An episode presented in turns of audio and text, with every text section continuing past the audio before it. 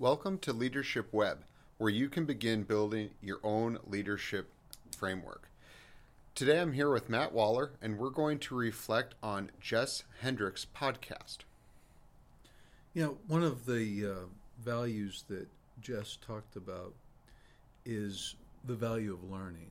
She's saying, you know, you've always got to be learning. Um, and she said, what, what are the, you know, if you're solving problems as a manager, you solve lots of problems. Of course, Jess is the CEO, so she's both a leader and a manager.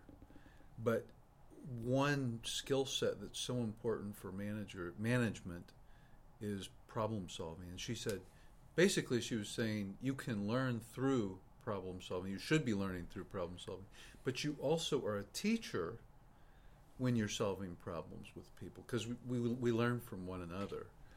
And I thought that was a really good point. Um, actually, I think that, you know, people who are constantly trying to learn also show other people that they value them more. So if I'm trying to learn from you, you can detect it and you feel more valued because you are more valued because I'm trying to learn from you.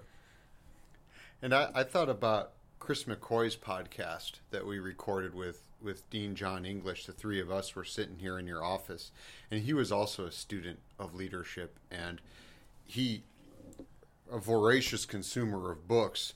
And it was interesting because Jess mentioned that she used to be a little more on the electronic side, and now she's actually swung back to reading those books in order to help her Yeah. with that.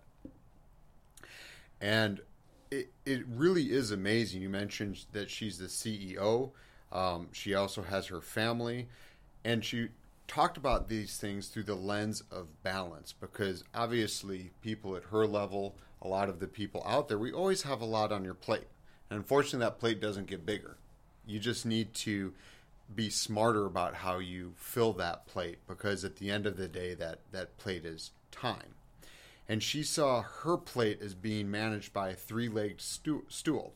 She has her professional vocation, she has her family, and I really liked how she also acknowledged acknowledged that she has herself, and she recharges herself, her batteries through that third leg, through her spirituality, through her fitness, and through her solitude, and. Uh, it it fe- really felt good because sometimes I feel selfish, Matt, when I go home at the end of a long day and I tell my wife I need alone time because you know she wants to see me, she wants to spend time with me, but I really think that's important. If if you've had the type of day where you need that alone time, I'm very fortunate to have a spouse who recognizes that, accepts it, and then provides that to me. Well, that was quite a good uh, transition segue to the next value she mentioned authenticity. I don't know if you did that on purpose because you were demonstrating authenticity there. Um, and, and of course, uh, Jess did mention that um, authenticity was one of her values. And, you know, and she is not afraid to admit weaknesses and mistakes. And, you know, she views that as a way to build trust as well, which I think is true. Um, but I also think you know uh, when when you're authentic as a leader and transparent, it helps people relate to you. And one of the key capabilities of a leader is relating to others. Mm-hmm. And because if they think you're perfect, they nobody's perfect. But if you th- they think you're perfect, they can't relate to you. Um, and you want your people to feel comfortable and to recognize that yeah we make mistakes, but we can always improve. Um, but when you talk to Jess, I've known her for quite a while.